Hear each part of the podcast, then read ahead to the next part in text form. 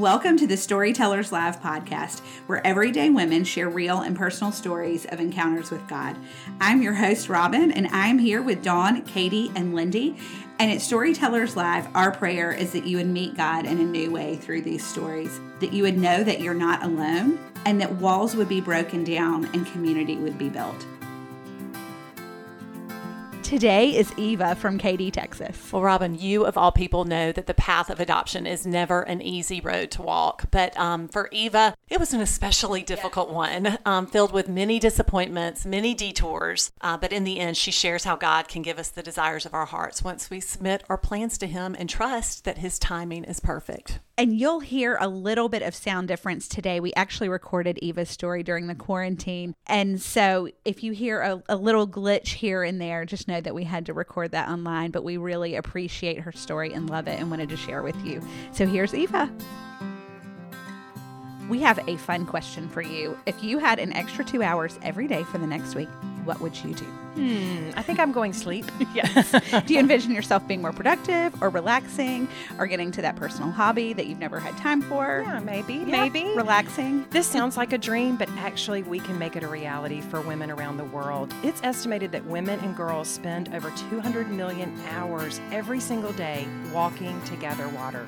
Water that is often unsafe and harmful to drink. Imagine. No, it's so mm-hmm. it's so hard to imagine. Uh, and we, that's why we're so proud to partner with Never Thirst. They're working in some of the most difficult regions on our planet to restore hours back to women and girls and build clean water projects in their communities. We invite you to partner with Women in Need. Giving $25 a month or even $250 a month opens the door to equip families with access to clean and living water. Join their giving community today at neverthirstwater.org backslash storytellers or visit the link in our show notes. Join us in partnering with Never Thirst. Ladies, I just want to give a sh- huge shout out to Storytellers for opening this platform for us to come and share our stories of all that Jesus has done in our lives. For y'all that don't know, my name is Eva Heyer. I was born on September 8th, 1963, in Hearne, Texas in the hospital right across the street from my grandmother's house. Both my mom and my dad came from large families, so I had lots of relatives. It was very common for all of our family to meet after Mass at my grandmother's house on Sunday afternoon, where she would serve fresh homemade bread, fried chicken, and spaghetti. And holidays were a super big deal tons of food, people, and fun. I remember feeling loved and treasured as a child, especially by both of my grandmother, Sadly, by the age of seven, I'd lost all of my grandparents. At that time, we moved from the family farm into my grandparents' house in town. I lived within six blocks of a slew of aunts, uncles, and cousins. Little did I know at the time, but it was the idyllic environment. It was the 70s, so I could ride my bike all over the neighborhood and stop at my cousin's or friend's house. We used to play outside until dark. No fear, no worries. The only difficulty I remember as a young child is that in my first grade, teacher realized I couldn't hear.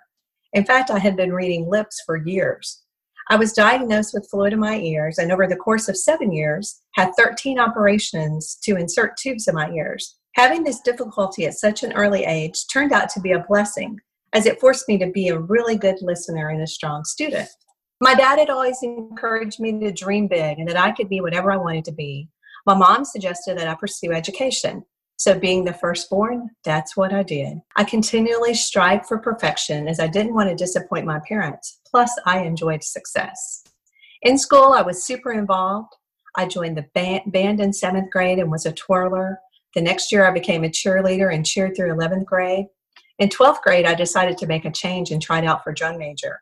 My good friend and I had a blast leading the band. I was in a ton of clubs and even was Miss Texas Teenage Library Association in 1982.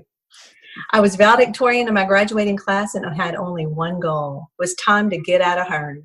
Um, regarding Jesus, I was a cradle Catholic. I received First Holy Communion in second grade and told and was told it would the first, be the first time that I would be able to wear a veil. The second time would be if I got married. Prior to receiving communion, I had to go to confession. I've never been so intimidated by a sliding window in my life and overwhelmed with the thought that I might have forgotten to confess something.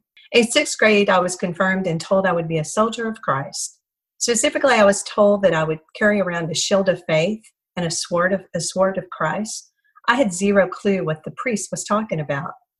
All along, I was going to church every Sunday, catechism every Monday afternoon, receiving communion, and going to confession, but really not understanding anything and definitely not walking in freedom. It was all about following rules.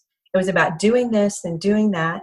I was taught that God was good and Jesus was great, but there was still so much I had to do if I wanted to go to heaven. I was also taught to have fear, both in life and in death. What this meant as a teenager is that I was scared to death of messing up. I lived in a constant state of fear and obedience. I was known around town as the good girl. I didn't smoke, drink, swear, or do drugs, but oh, how I could judge others. Despite my good behavior, I always felt empty inside, like there was more to this life than all of this. In my young adult mind, I thought moving to the city might help, but first I needed to get an education, so off to Texas A&M I went. Before I started college, I attended fish camp and met my first college friend, Kim. She was so on fire for Jesus and so full of joy. Kim was the first person who ever mentioned to me that I could have a personal relationship with Jesus Christ. She gave me this cassette tape by Michele Pillar and asked that I listen to it. There was this one song that seemed so strange to me. It was entitled More Than Just a Man. I could not grasp my mind around the fact that Jesus loved me and had already done everything for me all I needed to do was rest in Him. Are you kidding me? Rest? I had rules to follow. I continued attending the Catholic Church while in college and was super involved in the Newman Club, which is the equivalent of the Baptist Student Union. I continued to hang out with friends I mostly met at church, still being a super good girl, just really bored. One Sunday, I convinced a girlfriend to go with me to check out the church that Kim attended. Both of us really liked it, especially the music and the message. But because we had been taught that it was wrong to go to other churches, we went to Mass together that evening. You see, it was all about rules, not relationship. While in college, I looked for significance in having good grades and a steady boyfriend. In fact, I had several steady boyfriends, one for over two years. I thought we would get married once we graduated, but I was wrong. I did succeed in getting my bachelor's and master's degree while at A&M, so all was not lost. I can't tell you how happy I was to get my first big job in Houston. I began working for Crawford and Company as a counselor, helping people with disabilities return to work. I loved the job, but it was hard to make friends because everyone was so much older than me, in their 30s and 40s. I had no friends in Houston and only one cousin. I was so very alone. I did start listening to KSBJ and loved it. It's a local Christian uh, radio channel. It was wonderful. Little did I know what plan God had in store for me. On Cinco de Mayo Day 1988, my cousin called and invited me to hang out with her at a local bar. I declined, saying I just felt like going for a walk. I was walking in my neighborhood when this cute guy with turquoise shorts and a bright yellow shirt passed me. He said hello, and I said hello back. I kept walking when all of a sudden I hear these footsteps running behind me all I can think is, oh no, this is the rapist my mother warned me about. Right when I was going to turn around, he stopped and said, Hello, my name is Bobby. To hear Bobby's side of the story is quite funny. He kept repeating in his mind, Should I stop? No. Should I stop? No. And without his full revelation, his feet stopped. We both looked back on this time and realized it was a complete Holy Spirit moment because he was super shy and would have never just stopped and introduced himself. We started to hang out and had fun hiking and exploring Houston together. Quite unexpectedly, Bobby proposed to me on Labor Day that same year, and we were married exactly a year and, and a day after we met at St. Mary's Catholic Church in Hearne, Texas, with half the town there. Our early married years were so much fun. We built a house in 1990, got pregnant in 91, had our first son in 92. Life was incredibly good and full. Bobby and I were both enjoying our jobs and loved our little family so much. We were, however, still trying to figure out the church thing. For a while, Bobby went to my church, the Catholic Church, and then I attended his church, which was the Lutheran Church. Um, we both became so fresh, frustrated because we both couldn't participate in their services. We then made a decision that as adults we should find a church together and joined the local Methodist church. For the first time in our relationship, we were both in agreement on our church attendance, which was super nice. In the summer of 1994, I felt the Lord prompting me to leave my secure, steady job and start my own part time vocational rehabilitation practice. So I took a leap of faith on July 1st, 1994. I hung out my shingle, so to speak. I had one client, but lots of ambition. Around the end of that month, I started to not feel so great and attributed it to the Texas heat. A pregnancy test proved otherwise.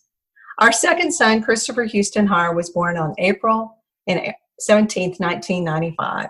One week after Christopher was born, Bobby had to go to the country of Kazakhstan for five week job assignment with Price Waterhouse. Due to the limited phone service, I only spoke to him twice during the time he was gone. It was an extremely difficult time as I was having to care for a newborn and an active three year old, as well as run my own vocational rehab practice, which had grown to approximately 20 clients by that time. I had no help as both my mom and sister worked. I was completely overwhelmed. By the time Bobby returned from that trip, I thought, we're done. Bobby agreed and underwent surgery to make sure our baby making days were over. We made this decision when we were both only 30 and 31. About five years later, I knew I'd made a mistake, and I begged Bobby, Bobby to have the surgery reversed. He said we had made our decision and it was permanent. It was also during this time that we felt the need to change churches, and we found a dynamic Bible uh, teaching church. For the first time in my life, I opened my Bible and I was just pouring into God's Word. I began reading my Bible every day, every day, attending Bible studies in small groups, just trying to learn all about Jesus I could. You see, I was still seeking that joy that my friend Kim had shown me on that first day of fish camp. The Lord also put several women in my life who mentored me and encouraged me to grow in my relationship with Jesus and his promises. While studying my Bible, I ran across James 1:27 which says, "Religion that God our Father accepts as pure and faultless is this: to look after orphans and widows in their distress and to keep oneself from being polluted by the world. That's it." We needed to adopt. Bobby, however, was not keen on the idea. He felt that our family was great, uh, just the way it was. I, on the other hand, would spend hours on the Texas Adoption Resource Exchange website looking at the faces of precious children that needed parents and crying out to God that He would change Bobby's heart. Now, keep in mind, this is about 2000. One spring afternoon, my young son, who was in second grade at the time, asked if he could look with me at the children that needed a family.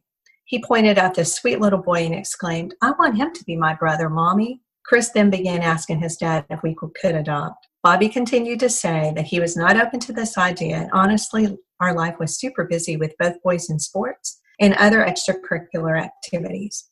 I was continuing to run my counseling practice, and Bobby was now an extremely demanding job. This, however, did not stop me and my prayer group from praying that my husband would have a change of heart.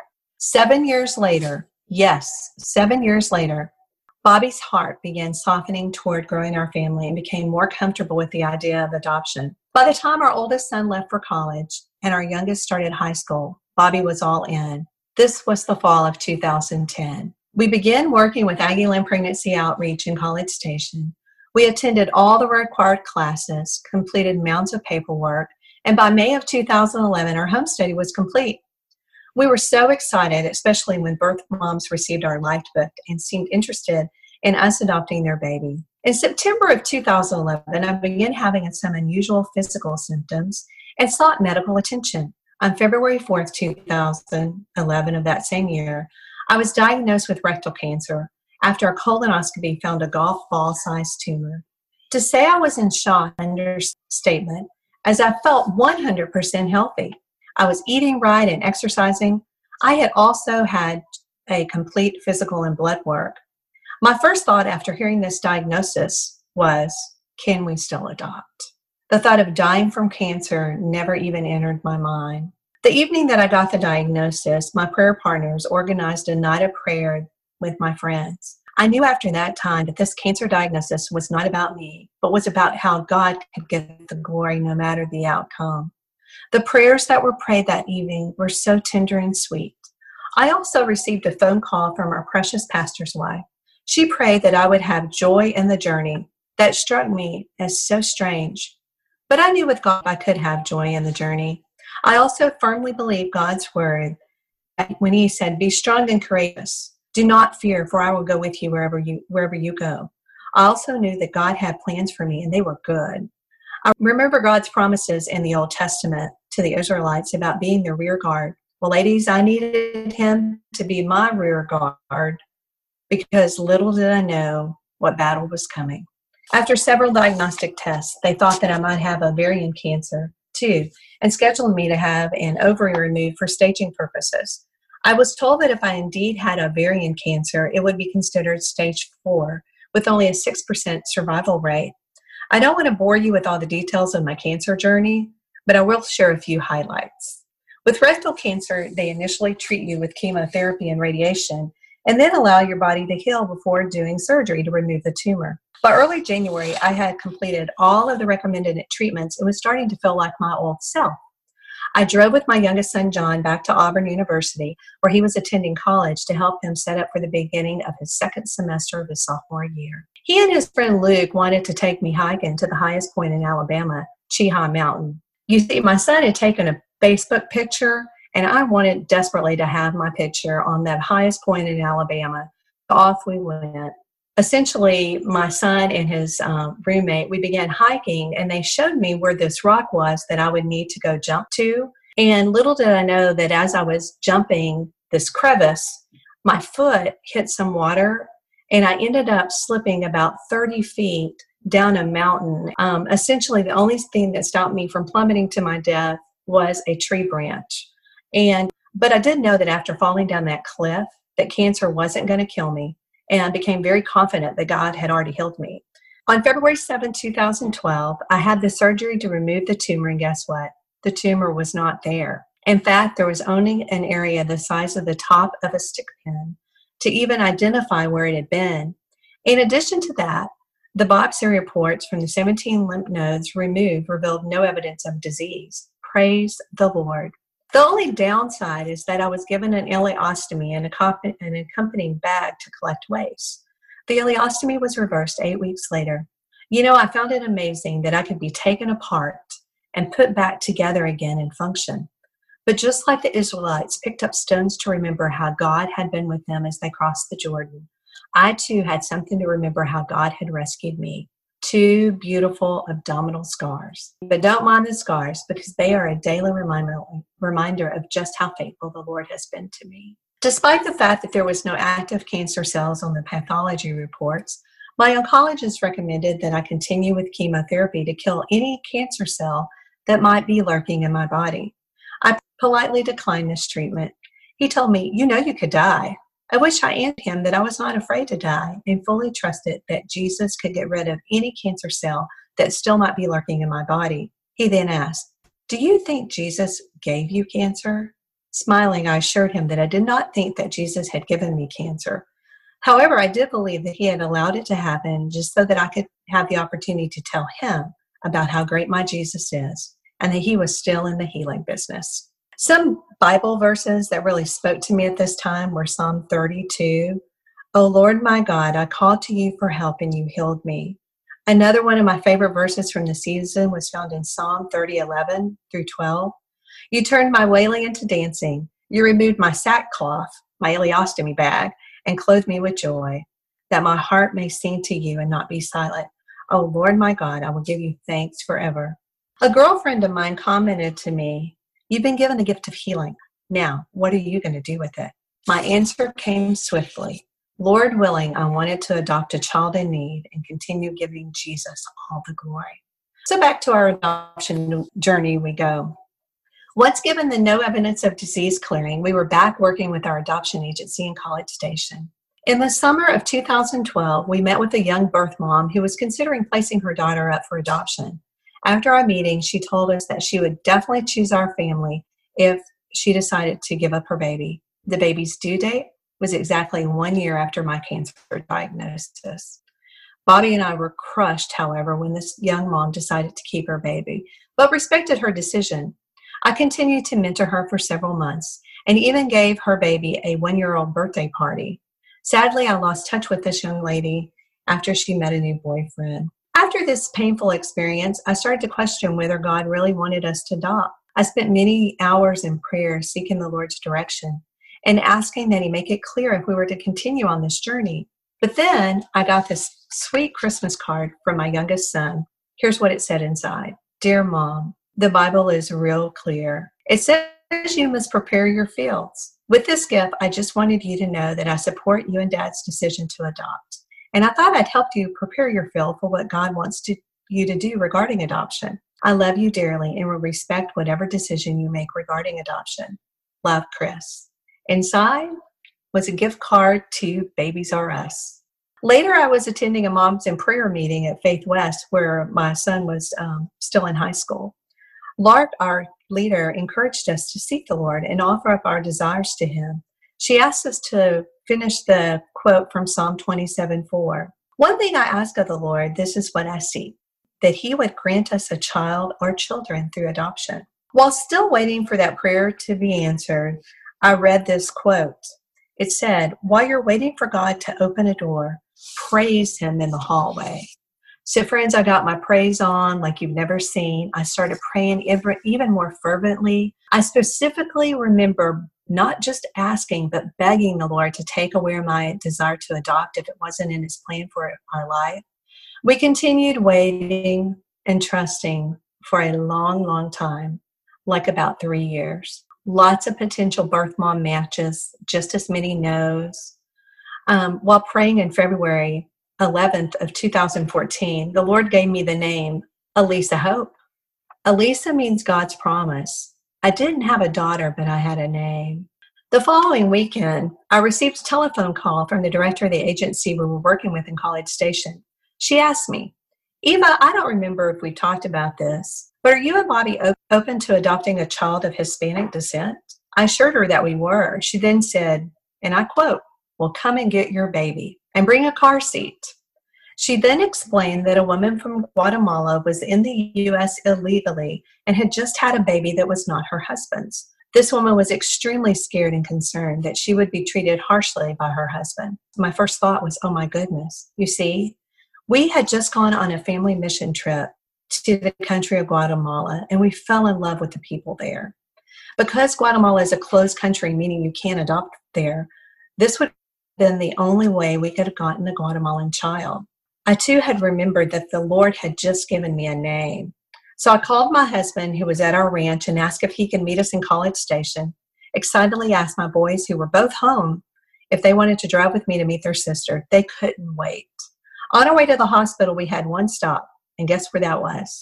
We stopped at Babies R Us and used that gift card to buy a car seat. Once we arrived at the hospital, I learned that the mother was beginning to doubt her decision to relinquish her child.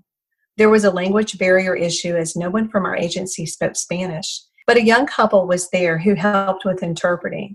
As the day dragged on, it became apparent that we would not be, quote, getting a baby. After waiting several hours, we left. I was heartbroken and could not stop crying. The boys were super upset to see their mom so upset and had they just couldn't bear seeing me in so much pain. Honestly, we were all so, so broken. Later that spring, Bobby and I took a trip of a lifetime to Israel with Max Lucado and Steven Curtis Chapman. On our visit to the Sea of Galilee, we were asked to pick up a rock before boarding this impressive looking traditional boat. During Max's teaching, he encouraged us to let go and let God take care of whatever burden or issue we were carrying. Of course, my burden was adoption. We were then to take our rock and throw it into the Sea of Galilee and be releasing all of our burden to the Lord. With tears dripping down my face, I chunked that rock as hard and as fast as I could. I remember watching my rock hit the surface of the water and begin to sink. As, I sunk, as it sunk, I remember just completely trusting that God's plan was good no matter the outcome. I wish I could tell you it was all sunshine, rainbow, and roses afterwards, but it wasn't. We had numerous close calls, all of which the birth moms decided to keep their child. In October of later that year, my mom called and said, quote, I found you some girls to adopt. I was dumbfounded. She then explained that she had been watching the local news when they aired this segment called Wednesday's Child, in which they showcased children available for through adoption through Child Protective Services. I told her no way was I was I going to work with the government. She really encouraged me to at least look at their video. Of course, I did, and they were adorable. Their names were Emily and Annalise. I talked with Bobby, and after much prayer, he agreed that we should pursue working with Child Protective Services. We learned that our home study would have to be updated and that Bobby and I would need to take additional courses to be able to work with traumatized children. So while both of our boys were attending college out of state, Bobby and I were taking parenting classes. Still makes me giggle to think about that. We completed our home study and classes rather quickly, and we were and we were submitted um, had our case studies submitted to the caseworker for both the girls. One afternoon in late November, I received a call from the caseworker who shared that she would like for us to adopt those girls that had been featured on that program. But she asked me as a counselor if I had ever worked with children who were sexually abused. I told her that even though I was a counselor, I had not. She then told me that it was doubtful her supervisor would approve us to adopt Emily and Annalise. I guess you could say after learning that good news, I was done. I mean, completely done.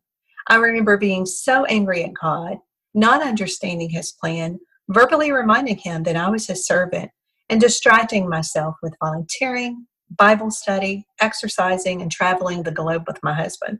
Bobby and I stopped attending the required monthly meetings at the adoption agency because in our minds it was over. But as God would have it, this is going to cry, his timing was perfect. Unbeknownst to us, the director of our new adoption agency had submitted our home study for a sibling group from San Antonio. On April 14th, 2015, I received a call from the director and was told, You've been chosen. I honestly had no idea what he was talking about. He then explained that he had what he had done and had said that out of over 300 families, caseworkers had chosen us for a sibling group of two girls, and their names were Miracle and Heaven. Seriously, Jesus, are you kidding me? We met our miracles from heaven on May 17, 2015, at the San Antonio Zoo. After several home visits, they came to permanently live with us on August 12, 2015. They were five and two at the time. Bobby was 50 and I was 51. We officially adopted them on February 17, 2016. We named them Elisa Hope and Abigail Grace. I would not be telling the truth to say that it's been easy. They had come from a difficult situation and had all the scars to prove it. They cried consistently, used four letter words often, they quickly trusted Bobby because, of course, they had never had a dad, but I was their third mom. They even called me White Mama for a while. But loving them as Jesus loves us has transformed them and has transformed me too. As I was preparing this testimony, I couldn't help but see how God was loving me and guiding me from the moment I was born. For giving me the gift of a large, loving family and secure home, to introducing me to Kim, who planted the seed that I could have a personal relationship with him, to giving me the gift of healing, and a family and family support of our decision to adopt. He was there even in my sin. Yes, the sin of me trying to control my circumstances and my future. You know, I question if I would have considered adoption if Bobby and I had not taken measures to initially limit our family size. I don't know the answer, but I do know that God gives us the desires of our heart once we submit to Him. I also learned that His timing is perfect. And sometimes that requires that we wait patiently for Him to work out all things together for His good and trust Him 100% with the outcome. Thank you, ladies.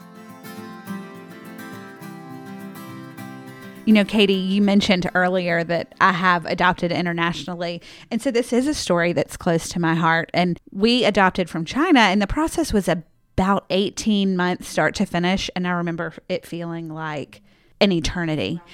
And their process went on for years and years and years with seven plus failed adoptions. And I just can't imagine the perseverance. And when we were talking about it, and you can hear in her story, God just had them continue on this path. And I just I asked her later, I said, Did you how did you not quit? And she said, God just wouldn't let me. She said, I just knew that this was his path for us. And as painful as it was at times, God would not let me stop every step, it just seemed that she was going deeper and deeper with her relationship with God. After all those years, just every step to me seemed like another step in her relationship. As he continued to pursue her, but but also what I got from Eva was just her movement from rules to relationship. I think we can all relate to trying to be the good girl. I was the good girl, and and Checking I and I was the good girl, but I was judgmental. I was like, oh, ding, ding, ding, um, and so just seeing her walk through moving towards relationship with Christ, and when she finally gave up, God showed up. Well, that it's almost the, as the adoption process kept going, he just kept working on her in that relationship. And I just have to tell you, I mean, I don't know if I could have persevered that long. I know, I I mean, I, know. think I would have been saying maybe he. I think he's saying no. I think he's Right, saying- I mean, you know, Yeah, just because. yeah, and she said they were fifty and fifty-one, and as someone who's approaching fifty, I don't know if I could do it. You know, and so um, anyway, I, I loved how she just showed us just glimpses of what true perseverance looks like. And you know, it's it, the Bible says, you know, to take care of widows and orphans. And what to me spoke so much is that she reaches the age of 50 and very easily they could have given up and said, "We're too old. Let's foster older children. Let's mm-hmm. let's support other families that are adopting financially." There's many, many ways to help, all of which are amazing. But they continued on this path of bringing young children into their home at at their age is because she was amazing to me. listening to, the Lord and and following His guidance. You know, really digging into Him. And it goes back to what you were saying, Lindy, is going into a relationship and not rules. And I think that that shows that it was all through Christ. I don't think any of us could do that on our own. No, no, that that was not for her. that was not for her. Thank you so much, Eva, for sharing your story. And we want y'all to know that we are going to take a summer break from the podcast. We are still going to be working behind the scenes on getting Discover Your Story Bible Study available for everyone this August and lots of other fun and exciting things coming with storytellers. But really, what we want you to do is partner with us in praying. We are doing a 40 day prayer challenge. And we are inviting you to join us. So if you'll go to the website to storytellerslive.org and sign up for our email list, we will be emailing out every week seven things you can pray for, and we'll all be praying together. You know, at Storytellers, we don't just want to do everything that comes our way, we want to do its best, and we want to go right where God is leading us. And we would love for you to pray with us. We're going to be praying for you, we're going to be praying for our upcoming stories, and really just to see where God has us going. And so, again, you can sign up on our email list on our website at storytellerslive.org. We will still be on social media this summer and we'll be putting some of our prayer points there um, just once a week. And so you can find us at Storytellers Live Podcast on Instagram and Facebook. And we can't wait for y'all to join us in that. You can still listen to older stories. Maybe there's some you've missed and you can share them with your friends. And we will talk to you on the podcast this fall. Have a great summer. Bye.